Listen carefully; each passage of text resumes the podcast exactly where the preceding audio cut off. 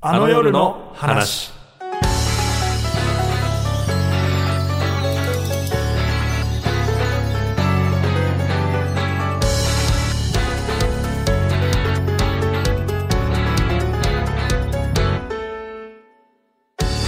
ドライブ中にラジオから流れてきてほしい曲は、銀杏ボーイズのベイビーベイビーです。日本放送、石井ひかるです。あードライブ中にラジオから流れてきてほしい曲は、ソールドアウトのドリームドライブです。濃密主題の脚本家の小見門雄一郎です。はい。ごめん、全然わかんない、その曲。なんだ、その曲。あれ、あ何の曲ソールドアウ何ト知らん知りませそれんだと知ってる、知ってる。えドリームドライブってあれですよ、もうなんか、あの、MV もずっとディギーモたちがこう、車乗って、あ、見たことあるかもな。すげえ楽しそうなやつ。へえ。この1曲ぐらいしかなんか脳内検索ヒットしませんでした。あ、ドライブに引っ張られた感じね。いや、そうです、そうです。もう、なるほど完全に。でもそもそもで申し訳ないんだけど、俺あんま乗らないのよ、車。乗り込みたそうです。ね。僕も、まあ、免許持ってますけど、全然乗らないですね。あ、そうなんだ。まあ、東京住んでるとそうだよね。そうですね。今なんかドライブしてみたいなっていう気持ちで考え てなんか夜この曲かかりながら走ったら気持ちいいだろうなっていうあ、そういう夜ドライブ想定なんですあ。俺夜ドライブだった、はいあ昼ドライブあ、もう昼ドライブ ですね。もうソールドアウト夜のドライブとかじゃね全然聞かな確いかんにで。 盛り上がんないよだからお互い車乗んないから だから俺免許あの持ってたのよ昔、はいはいちゃんと取ってたのよ大学生ででえっ、とオールナイトニッポン」の AD やってた頃に終わりでなんか飲みつ連れてかれたりするのよ、はい連れてかれたって言い方よくないねパワハラではないいやいやいや行きたくて参加させていただいてたんです すごい窮屈な時代だな。でそれで酔っ払ってで電車で帰るんだけど朝、はいもう朝6時とか7時になまで飲んでてで電車乗って家まで帰るんだけど寝ちゃってまあ、はいはい、そうです疲ねれ。ちゃって酔っ払ってるしでパッて起きたらあのこういうなんかボディバッグみたいのつけてたね当時、はい流行ってたからでそこに財布入れてたのでボディバッグで盗まれることないと思わ思ってたいらや、そうですね。結構。前に回しててボディバッグを座ってて、はいで寝てるからここバーってチャック開けられてパッて取られて て財布ごと持ってかれたことじゃがああもっうて口が開いてたんですか、バック。そう起きたら「はあはあはあや ばい乗り過ごしたやばい」と思って降りようと思ってパッて財布探したらなくて「これないない」と思って「あそうだここに入れて」って思ったらここが開いて てすごいよねだから目の前で開けられてす取ごらいれでてすね。大胆なスリですね、それは。そうそうそう大体もう寝てるから ねそれでそのまま、えっと、警察にはもちろん届けたけど戻ってこなくてはい。それで、えー、と普通再申請しに行くと思うんだけどあのもう一回ねでい行けずに、まあ、忙しかったっていうのもあるし車乗ったことないなって 免許取って以来 一回も運転してないからいらないやと思って今に至るっていうダメじゃなああのもう執行しちゃって執る、。行してますすね多分え、執行しちゃうと、また教習とかしなきゃいけないんでしいょうけないと思うよ多分わー、そ取りれに行くは、それはめんどくさいな。時もう一回ね取りたいんだけどねあの全然億劫になってるって いうまあそれ乗らずにここまで来れてるってことそはうなもんだよねういらない可能性あるってことであすのね。ね全然関係ない話ないけど電車とかバスがすごい好きなのよああそうい乗うるのが。公共の交通機関。でそういう時に例えば銀杏みたいなの聞きながら乗るのすごい好きなの、はいはい。外見ながら、なるほどそのなんか夜の夜景が過ぎ去っていくのそうそをう見ながらと。この話いるのかなこれ毎 回ね宿題的必に。ずあるんで、まあ、ラジオよくあるのよ挨拶前に一言あってっていういやこれ一つとっても難しいですね。アイドルの子たちが一生懸命考えてやるみたいなのはねよくやってるんだけどアイドル扱いを受けてるわけですよ我々はで、えっと、この番組はですね、日本放送とストーリーレーベル、ノーミーツが共同で企画するオールナイトニッポン55周年記念公演、あの夜を覚えてるを、より多くの人に知ってもらうためにやっております。今回は初めてのゲストが登場します。おなんと番組っぽい日本放送の富山雄一さんです。オールナイトニッポンをはじめ、日本放送の深夜帯のプロデューサーをしている方でございます。これ知ってますかいや知ってますよすすごい。ごい名物プロデューサーというかああなんかの番組でもよくうん。九条ネギみたいな髪型してるのと同じなんで。 そうですか結構あの、さら、さらっと直毛なイメージですよね。 あの、オードリーの若林さんと俺だけの 中で、九条ネギみたいな頭して九る条ネギみいたいな頭楽。しみなんですけど。あの、僕より先輩ですね。いくつか先輩の方で、えープロデューサーの方でございます。で、今回あれですよね。日本放送で撮ってますから。そうなんですよあのねイ。マジンスタジオっていうスタジオで撮なっんていかます。これも、なたまにイマジンでやってるじゃないですか、うんあ、やってるね。オールナイトもはい。収録時とか、こういう今感じ生放送ね、人数多い時はイマジンでやったりしてますね。ね、なんか、あの写真とかでよく見るところで喋ってるっていうのがまた一層緊 張を 緊張してんだ。してます、してます。えだからあの夜の公演でもね、ここを使えるか使えないかみたいな話を今してますいね、や、ちょうそうどなねんで。すよ。ちょっと地下2階なんで、あの、いろんな電波状況とか、あの、そういうのでどうなるかわからないんですけどい、や、やっぱいい空間だなって思っちゃいますけどね、こう来ると。そうね。んぜひね、使ってみたいなとは思ってます。まあ、今日、日本放送でなんと撮っていたりをしますので、えー、富山さんはこの後すぐ登場です。あの夜の話、最後までお付き合いください。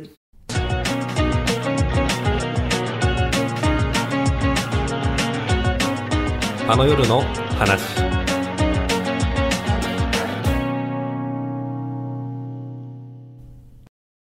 はい、ここでゲストをお迎えします。日本放送の富山雄一さんです。よろしくお願いします。初めてのゲストですよ。お願いします。お願いします。よろしくです。はい。あ、もう、いいで すか君のターンで。はい、僕のターンだった。じゃあまずあの、プロフィールをご紹介させていただきます。えー、富山さんは東京都墨田区出身で、えー、1982年生まれの現在39歳。えー、大学卒業後に NHK に入局し、2007年日本放送に中途入社。えー、2018年よりオールナイト日本をはじめとする夜の番組を中心にプロデューサーを務めていらっしゃいます。 はい、ということですはい。ね。よろしくお願いします。え、2007、えっ、と、社会人になったのは何年ですかも社会人になったのが2004年4月なんで、う18年、7年ぐらい17年とか18年とか。日本放送自体ももう10年超えてるってことですもんね、そうするとね。そうです。もう、えっと、NHK 時代3年いたんで、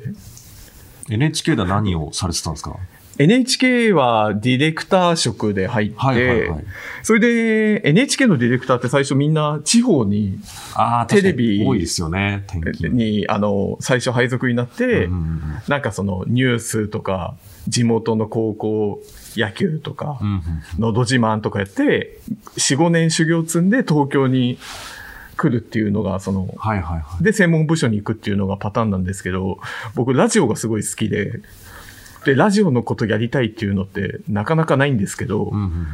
希望で出してたら、ちょうど僕2004年に入ったんですけど、放送開始80周年あえの記念すべき年ー、に、ラジオに新人を配属してみようっていう、あ、じゃあ普通はないパターン、普通にな。いパターンへーで、すごいレアな感じで。じゃあ最初からラジオだったってことですね。最初からラジオで、で、へー修行中に辞めて日本放送。いやいやいや、一応 ね、一応、 長期ね、いや5年ぐらい修行してるざっくり言うとそうなんですけ3年ど、2年挫折してってことですね NHK でラジオやってて、それで同期と比べると、で、さすがにテレビのディレクターで入ったのにラジオやってるのおかしいか、あそっからそっか、ラジオ採用はラジオ採用でいるんだ。いや、いない、いないのよ。あ、じゃあ特別で言ってラジオっるかてら。そもそもアナウンサーの方とかがやってる部署なんで、あ、そっかそっか。それで、いい加減地方行けってなって、3年目で新潟に転勤になって、へえ。新潟でテレビの、それこそ、あの、ニュースの、新潟でニュース番組作ったりとか、ドキュメンタリー、山奥で作ったり、あと、アルビレックス新潟って、あの、J リーグのチームが あ あるんで、サッカー中継。知らないのかな、この全然知らなかったすいませんあーっていうのは。あ。スポーツ夢だよ、ハルビレックス そうなんですよ。さ僕もうスポーツ真っ暗なんですよ。全然知らない。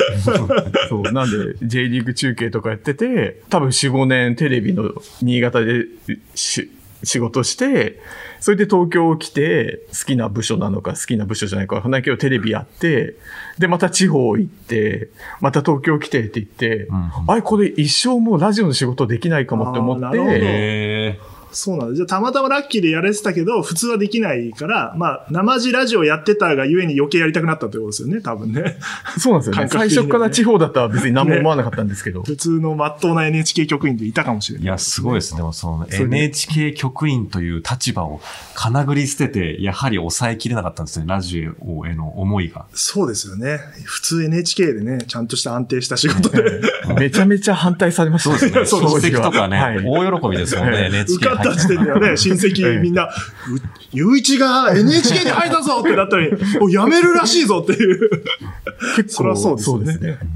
えでもそもそもなんかインタビューとかよく答えてるイメージありますけど、こうやって喋るのってあんまやってないくないですか出てますいやー、あんまないです ね。 あんまないですねって、なんで一位に、あの、敬語使ってるのかわかんないですけど、なかなかないです。なかなか、たまにあれですよね。昔なんか、なんかの中継出てましたよ。AKB の総選挙の中継でしたっけああ、総選挙の中なんかね継。地上波の放送で、はいはいはい。富山さんが解説員みたいな話で、リポーターとして、めちゃめちゃ喋ってんの俺なんか覚えてるんですいよや、。AKB のオールナイトの総選挙が、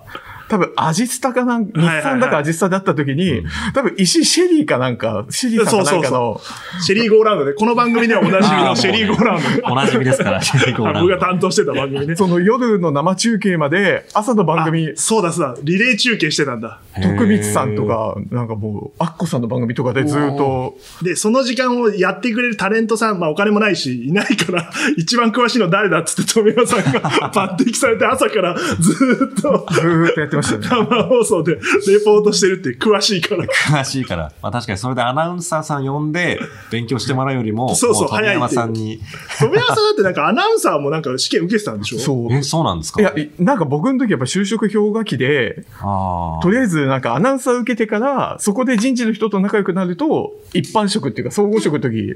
優位になるよってなって、日本放送もあ。なるほど。受けてて、早あいですものん、ね飯田浩二アナウンサー、僕、うん OK 工事アップでおなじみの。 OK、コーチアップで知らなきゃ知らい。ない。知らないと。アルビレックスの時と同じ顔してるから。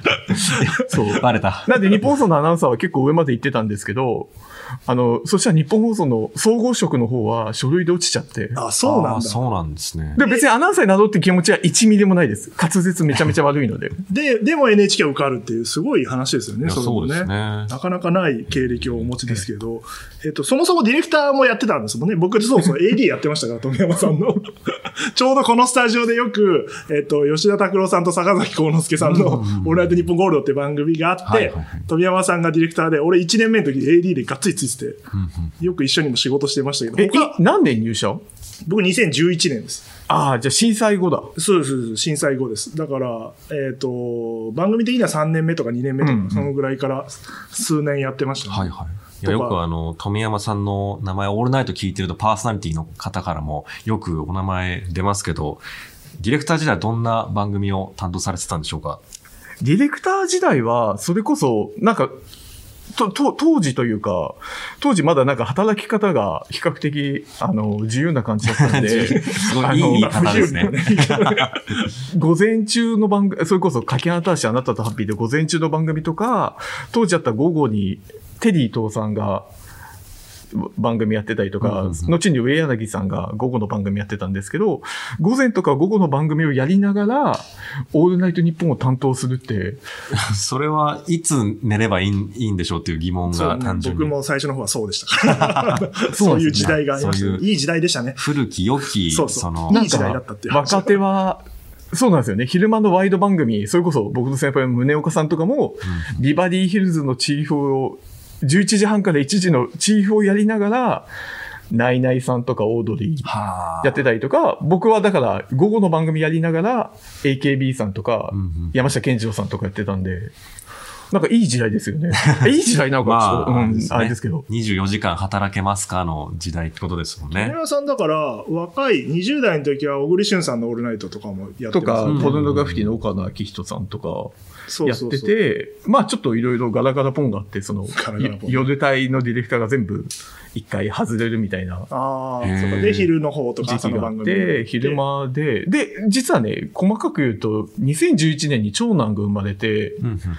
それで、やっぱりね、奥さんが子育てが大変で、3年ぐらい一回、だから夜の生放送やんなかった時期があって、はいはいはいは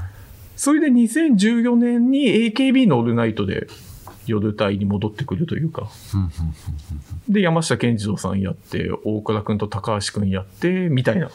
なるほど。だからまあ、すごいディレクターはやっいてたっや、ていそうですね。もう、数々の。いやいやいやいやいやいや。意外とその印象みんなないんでね。聞いてる人たちにはね。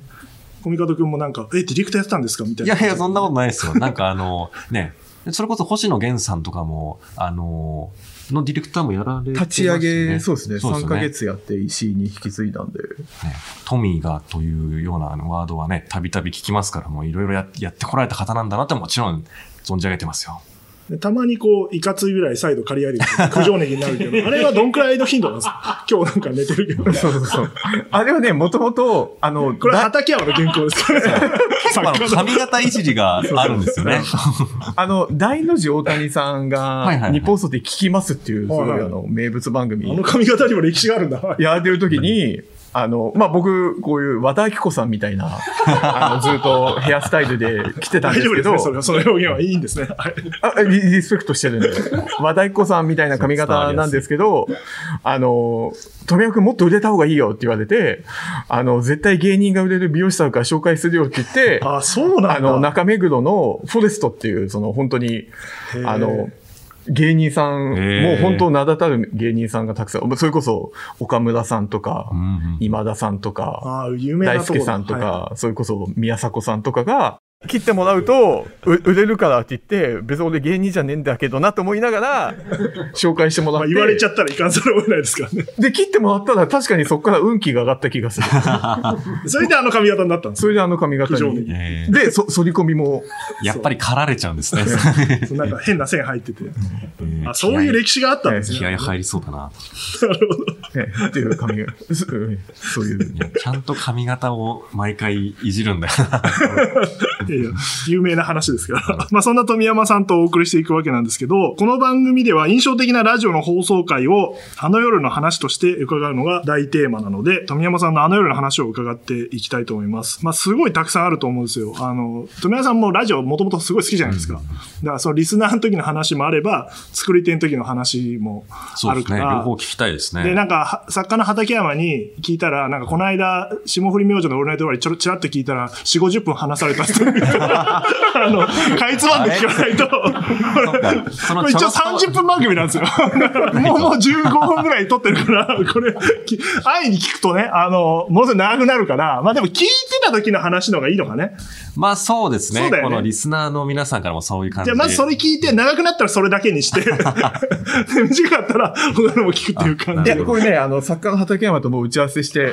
リスナー時代の話は全部やめよあ、やう。べえ。 めちゃめちゃ、あの、あ、そっちの方が長いんだ。あの、僕は文化放送をもともとずっと聞いてて。話しちゃってる。話からもう、あの、一通り、あ、一通りあるから、それやめといて。それはやめてあもうじゃあ仕事の時にしもうましょデうィレクターとプロデューサーで一本ずつ。なるほど。なるほど。じゃあそうしよ う。じゃあまずディレクター時代から。はい。ディレクター時代からのあの夜の話はですね、えっと、さっきちょっと話出てたんですけど、僕、小栗旬さんの、オールナイトニッポンを、小栗旬さんって2007年から2010年、えっと、本当に俳優として、花壇とか、それこそイケメンパラダイスから、かその時ですか。からずーっと駆け上がっていくところで担当されてて、僕はもともと石田さんってディレクターさんがやってたのを引き継いで、まあ後半、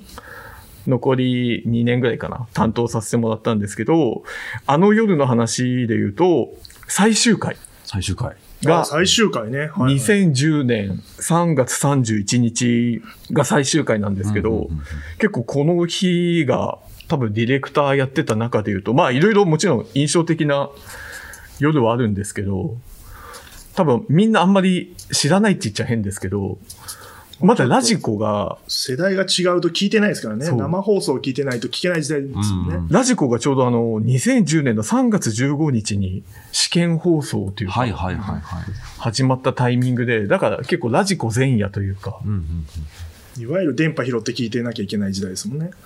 そうですよね。なんか最初はパソコンとかだけとかでしたもんね、ラジコンも、ね。そうだねはいラジコンもだからまだやっぱり、ちゃんとラジオで聞かないとラジオ聞けないって。そうスマホのアプリがまだなかった時代で、うんうんうんしかもワイド FM とかもなかったんで、結構東京だと AM 日本放送が入りにくいみたいなところもあったんですけど、まあ小栗旬さん、それこそ今の菅田将暉さんじゃないですけど、本当にめちゃくちゃ忙しい中で、うんうんうん放送毎週やってて、その、録音するスケジュールがないから、生放送でやってるみた いな。逆に、逆に。たまにいらっしゃいますよね。もう昼間全部埋まってる から、も深う夜夜ししかかなないいんだって。芸人さんもそうだけど。いうのでやってて、それこそ、だからその辞める前の、えまあ半年ぐらい前からずっと話し合ってたんですけど、夏とかが、その、天地人っていう大河ドラマに出ててあやっうてたんうんで、松本潤さんに言われて、そのスマイルっていう TBS のドラマに連ドラ出てて、で、秋から東京ドックスっていう初めて月9が、へあーあれ、そうか、決まってて東京ドックスあった、見てた。その間に、あの、シュワリーサムデーという、ご自身がああ、はいはいはい。監督をする映画 を作ってる。作ってるその時点でもうできるのかっていう感じですけどね。みたいなので、なんか結構もう本当に CM 中とかに寝落ちしちゃうぐらいのうんうんうんうん。状態でやってて、で、まあ、いよいよちょっと番組を一区切りつけようというので、まあ、あの、2010年の3月末で終了というので、で、結構、小栗さん自体が結構番組でリスナーをすごい大事にうんうんうんうん。していて、なんか、オールナイト日本演劇部って言って、実際にリスナーから脚本を送ってもらって、リスナーからキャストを選んで、実際にこのイマジンスタジオで、あの、演劇の公演をはいはいはい はい。やったことが1週間、あの、リハやってから、えー本番をやったり、しかもそれ全部実は小栗さんと自腹でそうなんですか。すごいな。やったりとか、非常になんかそういうラジオへのマインドを持ってくださっていて、それで最終回で結構なんか作家さんも僕もミキサーが大坪くんで、ディレクター、えっ、と、AD が長見で、 知らない から。まあみ んわなかりますけど。同い 同い年のスタッフで作家が三草くんで、あーで、なるほ小ど栗さんが一個下だったんで、まあめちゃめちゃ同まあ同年世代代あ、いいですね。なんかその。仲が良くて、すごいーチームみたいな感じでやってて、なんで最終回ちょっとすごい盛り上げようみたいので、結構最終回って人にシンプルにやるパターンと、結構そのサプライズで、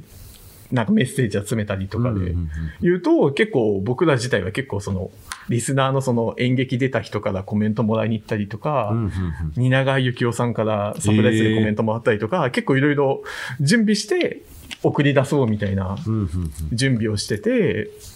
まあ生放送最後だなと思ってやってたら、25時10分ぐらいで、まあオープニングやって、1曲かかって、はいはい CM 明けのところで、旬お疲れっていう声が、はいまあ僕ディレクター宅に座ってて、はいはいは行って、え、なんだろうと思って、見たら、あの、木梨憲武さんが、い。ええ。ドンペキを 持って、あの、スタジオ多いにな ザ・トンネルズだな。 入っていらっしゃって、で、まあ、それが、えっと、のりたけさんと、佐藤浩市さんと、ああはいはいはあ、いそっかそっか。と当時明かせなかったです松本潤さんが、ええ、すごいいらっ。しゃっててス。タジオに3人入ってきて、はい。で、今日最終回って聞いたから、あの、来たよって言って、え、それはスタッフの皆さんも知らず全く知知ららず。はすごい。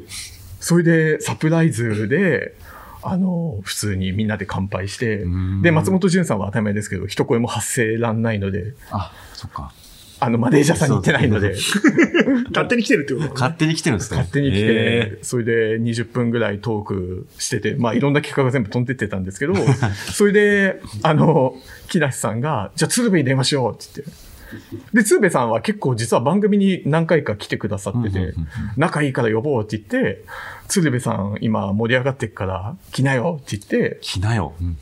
で、ああ、じゃあ分かった分かった、今向かうわって言って、あの、木梨さんが帰ってったんですよ。呼ぶだけ呼んで。 呼ぶだけ呼んで。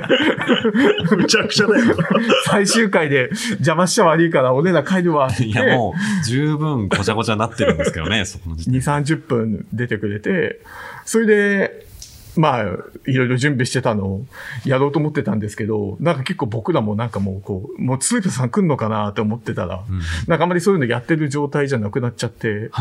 結構シンプルにあの、リスナーのメールを読むみたいな。あ、じゃあ、用意してたけど、結局流さなかったものとかも。 流さなかったいっぱものいあるってことがですいねっぱいあって、それで結局2時台に鶴瓶さんが実際に来てくえれー、て来、るんだ、すごい。でも鶴瓶さんって実はなんかその結構小栗さんがその状態であんまりやっぱ大変だった状態の時うに、んうんあんまり喋れてないなあーこの日ゲスト入れとけばよかったなって日に鶴瓶さんがその首都高で小栗さんの「へー聞オいててールナイト」を聞いて てあすごいな。のいやちょっと元気ないからへー駆けつけてあげるって言って、あのまあ僕鶴瓶さんの番組ちょっとやってたんで「トミー来たで」って言って普通にそのままスタジオに来てくれるようなす人ごいななので、。そういうなんかノリみたいなのって、オールナイトってずっとありますよね。それこそ、木梨さんが来るとか、トンネルさんやってられた時代から乱入っていうのがあっ乱て。入文化が。その、本当に知らないまま来るみたいなの って、各時代にあって、それが多分集大成じゃないけど、そう如ですね。実に出た回だから。オールスター感す聞ごいいですてね。る方としては楽しい、まあ寂しいもんだけど、うんそうやっていろんな人が来てくれて、わちゃわちゃしていただけるっていうのはすごいね、思い出にも残るし。で、当時ってまだツイッターも始まったぐらいで、はいはい。だから拡散しないですよ、この夜の出来事が。ああ、それはそれでいいですね。そなんかの盛りリ上アがるルのもタイいいムすけどで聞いてるリスナーだけで、今だったらね、SNS で知ってネットニュースになって、その、後からタイムフリーで聞こうっていうのが、今現状多分ネット上もこの音源はアップされてないので、はいはいはい。そうですね。今そんなことになったらもう、そうだもね、う拡散大拡盛散り上がりでですよね。ハッシュねタグ。放送局としても宣伝したくなるから、 あの、聞いて聞いてってなるけど、しようがないから、だからそれはそれで聞いてた人だけの話になるから、すごいへーラジオっぽい話ではあラりジオまっすよぽね。いですね。それはそれでなんかすごい、あの、聞いてた人にはめちゃめちゃ突き刺さってるうんうん。思い出なので、いや、いいじゃないですか。こう、ザ・あの夜の話ですいねや、。そうですね。この、こういうやつが来たかったってイいンうタ。ーネットラジオが始まる前の青春時代って感じ ですね。富山さんも若いですもんね。20代、30なる。いやいや、もう2010年だと11年前でしょ。だから28とか。そうでしょう。青春ですもんね。もう青春だ。いいやっぱ話リでスナーの話じゃなくてよかったですね。危なかったね。文化放送からの略脈々と続く聞いてたラジオを聞いたところ で、はいはいって、あのた正しいね、畑屋は。斎藤和美のとんかつワイドからね、あの、ゲルゲに移った話とかいろいろあるんですけど名、前、名前、オチだ な。面白そうだけど。じゃあもう一個、まだ時間あるから、プロデューサーのもあるんですよね。はい。はい。えっとね、もう一個は、えっと、2018年9月27日、うんまあ僕プロデューサーになって半年ぐらいの、あれなんですけど、ん岡村さんのオールナイト日本で、まあこれ、なんか記事とかで見たことあるかもしれないですけど、えっと、TBS のああ。おぎやはぎのメガネビーはいキはいはとはいはいは電話をつないだ回っていうのがはいはいはい。い。えーあって、これ結構なんかプロデューサーになってからで言うと、なんかすごい印象的なうんうんうん。夜で、まあ当時って岡村さんが、えっと、一人でまだお一人の時ですオーね。ルナイト日本をされてて、で、まあ、もともと、ナイナイさん、岡村さんと僕ご縁はなかったんですけど、まあ、イベントの部署、今、石井がいる部署に2年間ぐらい行ってた時期があって、その時にあの、岡村さんのオールナイト日本を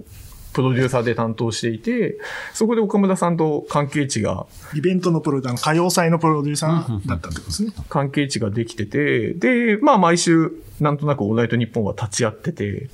で、その日が、まさにイベントのちょうど1ヶ月ぐらい前だったんで、舞台監督さんとロックカフェって6階のカフェで打ち合わせしてて、うん公演でも出てくる予定のとこですねそうですね。あ、そうなんだ。出てきますよ。存じ上げてます。はいああの場所ですね。岡本さんと打ち合わせしてて、それで、いちいち多分50分ぐらいなんですけど、その日の放送なんとなく、車内で流れてるのだけで聞いてて、降りてったら、えっと、スタジオが4階でね、6階が。岡村さんが、えっと、廊下まで出てきて、はい4階の。で、富山さん、TBS ラジオとつなげないですか って言われて、状況がつかめてなかったんですけど、その日、岡村さんがもともと、えっと、なんか、女性と週刊誌に撮られてるというか、はいはいはい。なんかイベントに行ってたみたいのが撮られてて、それで、おぎやはぎのメガネビーキの方のオープニングで、岡村さんに詳細聞きたいな、どうなってんだろうな、っていうので、 リスナーが、おぎやはぎのメガネビーキのリスナーが岡村さんのオールナイトの方に、うんうんなんかおぎやはぎがこういう風に喋ってましたよ、みたいなメールえをたくさんくれてて、ー、はいはいはい。で、なんか今のご時世だとね、別にじゃあちょっと裏と繋ぐのって、なんかノリでできそうな感じだったんですけうど、ん当時ってやっぱり、なんか今以上に結構その、他局とのライバル関係みたいなのうがんすごい強い時期で、なんか、えっと、他局の話題を結構出すのすらあ、まあ結構宣伝になっちゃうからって。まだ結構厳しくやらやってた時代ですね。 NG だったり、まあね、あの、つなぐってなると、地方によっては同じ放送、まあうちもそうですけど、同じ放送が流れちゃうとかうを、んうんうん問題視する人とかもすごいいたりするんで、言われた瞬間、どうしようかなっていう のが、なんか、多分10秒、20秒ぐらいでいろんなことが頭の中駆け巡ったんですけど、はいあ、やりましょうって、おおいや、俺電話かかってきたな。ー。あれちょっと、ちょっとそその10秒、20豊秒山のさんは間そうに多。分返事はしてるけど、大丈夫かなって 思って、一応あって、当電話時しチーたかもムねディレクターで、俺家で寝てて、プルーって電話鳴って急に、これなんだろうと思って、なんか、プロデューサーから夜中電話あるって大体放送事故が起きたといやーなんかか、ヒヤなんッとかしますね問題が起きた時だけど、電話かかってきて、石井、これ、これこれこういう状況で、電話つなぎたいんだけど、大丈夫かなって聞かれて、 いや、大丈夫かどうか知らないですよ。つって ああなたがプロデューサーなんだから、でもまあ面白いからいいんじゃないですかって言って、わかったっつって切って、で、その後、そう、つな、俺もラジオついて聞いたら、 つながってる から、あ、そうか、自分で判断してね。そう、と、ね、普通だったら、な、上司長に確認とか必要なんだけど、まあ、当然みんな寝てるから、そうですよね。やっぱ運命共同体にその瞬間さされて、石井なさんもかったら石井も責任いいん一じ緒ゃにない取れでよすかって言ったもんな。 そう。っていうのは覚えてますけ ど、まあでも、そのぐらい結構大変なことだったので、そうですよね当時。た多分ね、当時石井が RP で TBS も出入りしてたあーんでなるほど、多分 TBS の空気感っていうか、多分お互い大丈夫か大丈夫じゃないかぐらいの線引きが多分、まあ何の根拠もないんですけどね。いやまあだから、味方が一人で欲しかったという電話だった。 けど、そのぐらい結構英断というかね。で、それでね、放送はすごい盛り上がっていくわけですもんね、その後ね。そうなんですよね。なんか結局、こ、ね、お互い繋がってますじゃなくて、すぐあの宮崎さんってジャンクのプロデューサーでおぎやはぎ担当してる、あの向、こう側のプロデューサーね。に電話して、あの、向こうの生放送のスタジオの番号を教えてもらって、はいはいはいそれで、まあ、ディレクターが三浦ってディレクターなんですけど、ともと話して、じゃあ、繋がってますでやるよりかは、もう、岡村さんが、一か八かって言いながら、電話しようと思 って、それで電話して、放送になって、へえ。で、岡村さんが多分オンエアで、なんか、責任持って僕がスカパーに飛ばされるかもしれませんみ たいな、いじりをどどういうことずっとしてくれて、結局次の日会社行ったら、はい。どうなんだおおとがめは。よかったねって言わああ、れた。そっちだ。よかった。だから、さっきの話と逆で拡散はしてる から。世の中に、そうですねツイッターだネットニュースだになってるから。それで、なんか、あ、こんだけ話題に、リスナーに向いてよかったね、みたいなうんうんうん。話は、になったんで、まあそうですね。だからちょっと局の垣根みたいなところがあったから、まあ裏で繋いだことは多分、ちゃんと許諾を取ってやったことは多分あっても、その急にやるみたいなのってやっぱちょっと怒られんじゃねえかなっていう気持ちはそうですよ ね。 そうあったりする時代ですよね。もともとだから、ほね、星野源さんとそれこそバナナマンの交流とかはあったんですけど、その何年か前かに AKB のオールナイトニッポンが水曜日にやってて、僕ディレクターで、はいはい。なんか松井咲子さんってメンバーがめちゃめちゃ不毛のリスナーで、あなんかあったな。そっち出てて、なんか不毛と、その AKB で、なんかやろうって話になったら、僕、あの、3日怒られたんで、 3日怒られ た。いや、僕だって AKB の、AB じゃないな、その時。なんかスタッフで、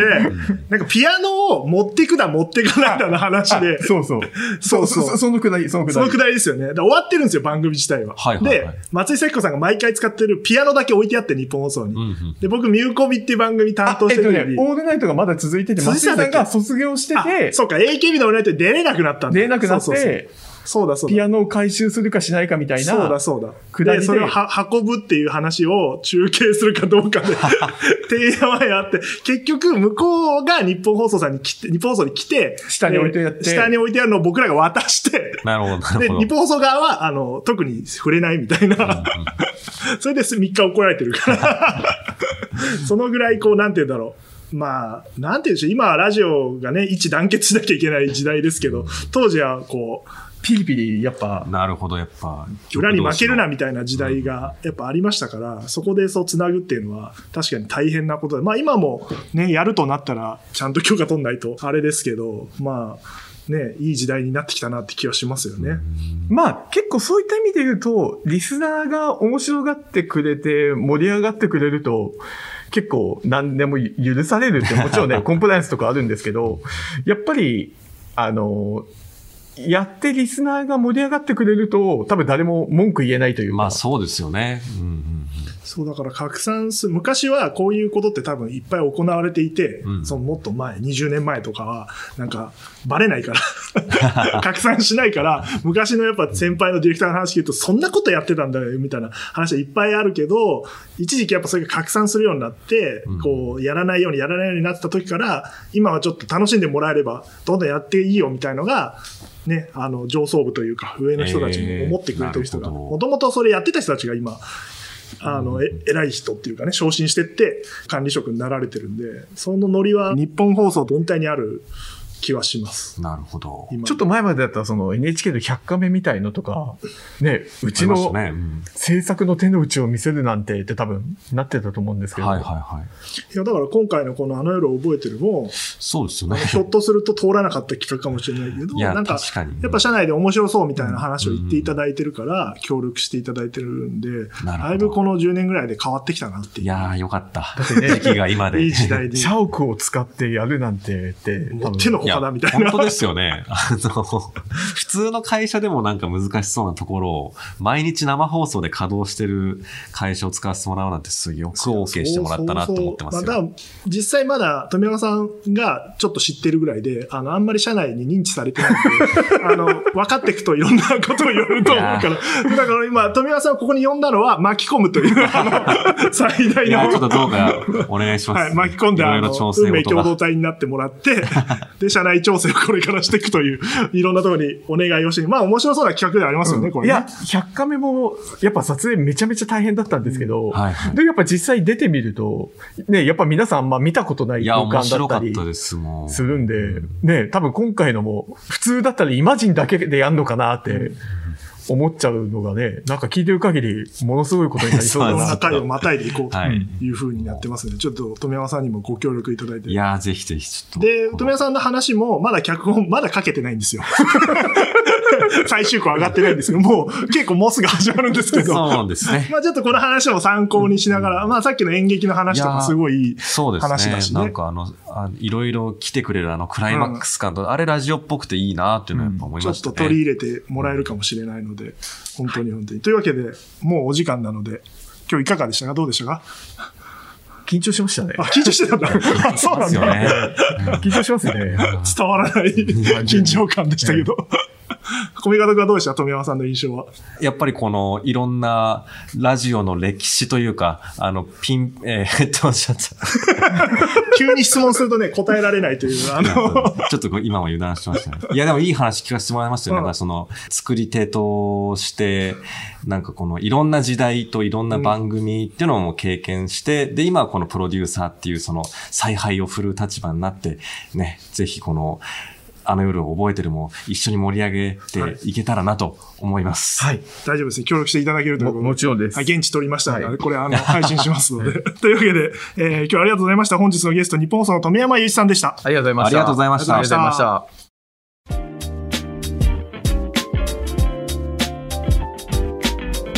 あの夜の話。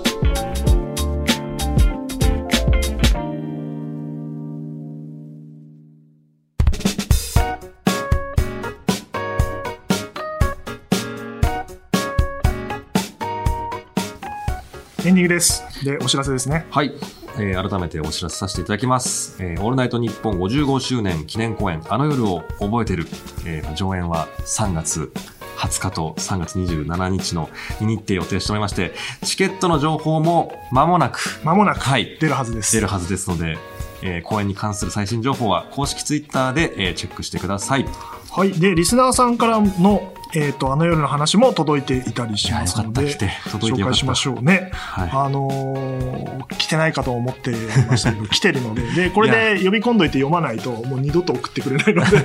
で、よくあるんですよ。あの、僕の番組に多いんですけど、呼び込んどいて読まない。読まな いみたいな1枚でもいいから読まないということで、ご紹介しましょう。じゃあ読ませていただきます、えーラジオネームいかたこさん僕が最初に聞いたラジオ番組は佐久間信行の「オールナイトニッポンゼロです今年の1月、やっと自分のスマホを買ってもらえた中学3年生の自分は、真っ先にラジコをダウンロードしへ、ー大好きだった水溜りボンドのラジオを聴こうとしていました。なるほど。当時、タイムフリー機能など知らなかった僕は、水溜りボンドの動画を見ながら午前3時を待っていました。そして、満を持してラジコを開くと、そこに表示されていた画像は知らないおじさん。あ、なるほど。ああ、僕は当時水溜りボンドのラジオが放送されていた木曜27時を、 えーすえー水曜日かなえー木曜日なので午前3時と勘違いしていました。まあいいやと思い知らないおじさんの画像をタップし、知らないおじさんのラジオを聞きます。それから僕が午前3時まで見るものは水溜りボンドの動画からゴッドターンになりました。はあああ、まあ、よくある、なんか、3時の表現難しくて、そうですよね。木曜の3時っていうと、水曜日のよ、明けて、水曜日明けはいて、はいはい朝、木曜日の朝だと思っちゃううっていんう。のがあって、確かにそこは、本当は水溜りボンドは木曜日の、えー、と夜中にやってるから、金曜日の朝3時だから、 そうですよそね。うそうそう初めて聞く人にはあの不親切な表現が多々あるんだけ ど、まあ、27時みたいな言い方をしてるから、まあ、よくあるけどねあでもへーそういうのであるんだねすごいな結構あの若い、ね若い方からの来ましたね。中3でラジオをそうかスマホを高校生になるから買ってもらって、うんうんうんいい話ですいねい話ですね。なんかだから新時代の。水溜りボンドみたいに若いそれこそ中学生みたいなファンがいる人が「オールナイト」やってるから聞こうって思って、はいはいはでい。聞いたらおじさん ででも知らないおじさん。知らねえけどなんか面白いなってなっていや、すごいですハね。マってって、こだのから佐久間さん、水溜りボンドにちょっと感謝しないといけ ないリスナー一人、ね、そうですね。獲これ得してるわけでだから若い、ね、もう、ね、もう善と有望なリスナーを一人獲得したわけですからね。いや、でも忘れないだろうね、その夜は。そうですね。だから、昔だと、それこそ、僕だと、兄貴のラジカセもらって、うんうん、で、自分で初めてラジオつけたみたいな思い出があるけど、スマホを買ってもらって、初めてラいジオ、やラー、そジれコでなんか時聞くっ代て。の移り変わり感じます変わっねて。るすごいな、それすごい、なんか、なんだろう、参考にな る話だなと。そうですね。なんか、かつてはそういうラジカセとかだったかもしれないけど、今はスマホなんだってスマいホうでね。。はい。うんいや、いい話でした。いい話でしたね。はい。引き続きこんな、えーあなたのあの夜の話をお待ちしております。宛先は、あの夜、アットマーク、ゲラドットファン。あの夜、アットマーク、ゲラドットファンです。はい。というわけで、富山さんをお迎えしてやってまいりました。初めてのゲストでしたけども、あのーさすが元ディレクターですね。あの、ちゃんと、えー流れのあるトークと いうか、編集があまり必要のないトークをされていあましたね。なるほど。そこまでちゃんと、すごいですね。まあただあれ頭を回しながら。ラジオで「オールナイト」とかでもそうだけど、はいよく言われるあの知らない人の名前出すときは説明しろってよく言うのよ、はいはいはいはい初めて聞く人にもなるほど全然知らなかったですからね そうですねミキサーのあのー本当さんスかタッフの皆様の ね、多分ね、そうなんだろうなひどかったね。最後、長見って言ってて、まあ、長見さんって俺の先輩でいらっしゃって、今も日本放送で働いてるんですけど、知るわけがない人、普通になんか友達に言うみたいに話してましたけ ど、あれやるとめっちゃ怒られるんですよ、ラジオのパーソあそうなナんリでテすね。ィ。わかんない名前出てくると、ストレスじゃないですか。なるほど。あの知らない芸人さんの話とかよくするでしょその時もうんコンビ名言いなさいとかこういうことやってる人ですよとかはいはいはい。作家の畠山とか、まあ、僕もやれてないですけ どあの最たる例が出て面白かったです そうですね。で緊張のあまりおあの石井って後輩俺に俺にあの敬語を使うという こっちがタメ口聞いてるってわけわかんないあのことも起きてましたけやどっぱちょっとアウェイ感、意外と慣れていないんだなってもういれね出てるかと思ってましたけどそうですね、なんか記事とかね、インタビューのね、記事はたくさん見ますけど、喋るのあんまりねでもそのさっき言ってたあの AKB48 の総選挙の中継の時はまあ流暢にやっぱ好きなものとか、そうそうそう知識あるものだと、だからね多分リスナー、時代の話をさせたら本当に40分話してた のであのよかったと思いじゃあよかまったですすね畠山いやお君ねの打ち合わせが素晴らしかったと思い素ま晴すらしい才能ですね。はいというわけでまた次回の配信でお会いしましょうはい。せーのせーのさようならバイバイ。あれ、前回バイバイだったのに。 この番組は出演兼プロデューサー日本放送石井光出演兼脚本ノーミーツコミカド雄一郎ディレクター小芝昭輝協力恩田隆弘横田咲小野寺正人構成畠山武史